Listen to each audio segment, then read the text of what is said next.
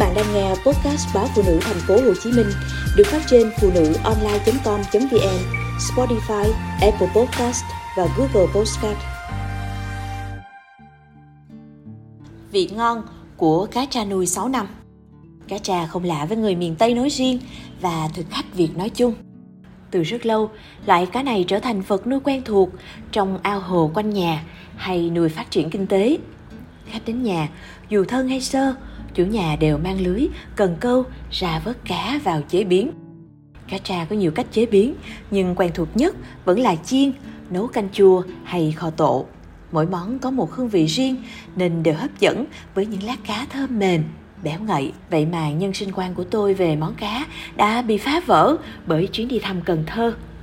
Món ăn mà gia đình một người bạn đãi chúng tôi tại Cần Thơ có tên lẩu cá tra tả bí lù. Mẹ của bạn bảo cách ăn lẩu này là nhúng nhanh, chỉ nhúng cá vào lẩu khoảng vài giây rồi vớt ra ăn ngay. Phần thịt phi lê cá được sắc thành lát mỏng đến mức nếu gấp một miếng để trên mặt dao có thể thấy được logo khắc trên đó. gấp một miếng cá, đặt vào vá, khi thịt cá chạm vào nước lẩu, dưới sức nóng của nước, bằng mắt thường, bạn có thể thấy miếng cá nhanh chóng cong lên rồi chín dần, khẽ đưa vào miệng. Miếng cắn đầu tiên sẽ khiến bạn ngỡ ngàng vì rõ ràng là bạn đang thưởng thức cá tra. Nhưng miếng cá trong miệng không có độ béo, mềm như thường thấy, mà là giòn, sần sật, rất lạ. Tựa như trong khoang miệng bạn là một loại hải sản hay một loại thịt nào đó, chứ không phải là loại cá da trơn này. Riêng nước lẩu được bác gái dùng phần đầu và xương cá để hầm nên rất ngon và ngọt. Để có nồi nước dùng, bác gái cho đầu và xương cá vào nồi hầm cùng hành tím, gừng tươi và tỏi đã nướng sơ. Khoảng 60 phút thì lọc lấy nước, thêm gia vị sao cho vừa ăn. Rau lẩu thì còn giản dị hơn. Mẹ bạn hái ít rau mùng tơi, vài cây cải đắng trong vườn, ít bông sầu đâu và bông điên điển. Người miệt vườn, dù ăn bún, phở, món cuốn hay lẩu thì thường dùng các loại rau có sẵn trong vườn. Mùa nào rau đó, không yêu cầu món nào phải ăn với rau nào. Thấy phản ứng ngạc nhiên của cả nhóm, cô bạn cười vang rồi khẳng định chắc nịch rằng chúng tôi đang ăn món quê chính hiệu và món cá đang ăn chính là cá tra chứ không phải loại cá nào khác. Rằng đây là con cá tra mà nhà cô phải vớt đi vớt lại.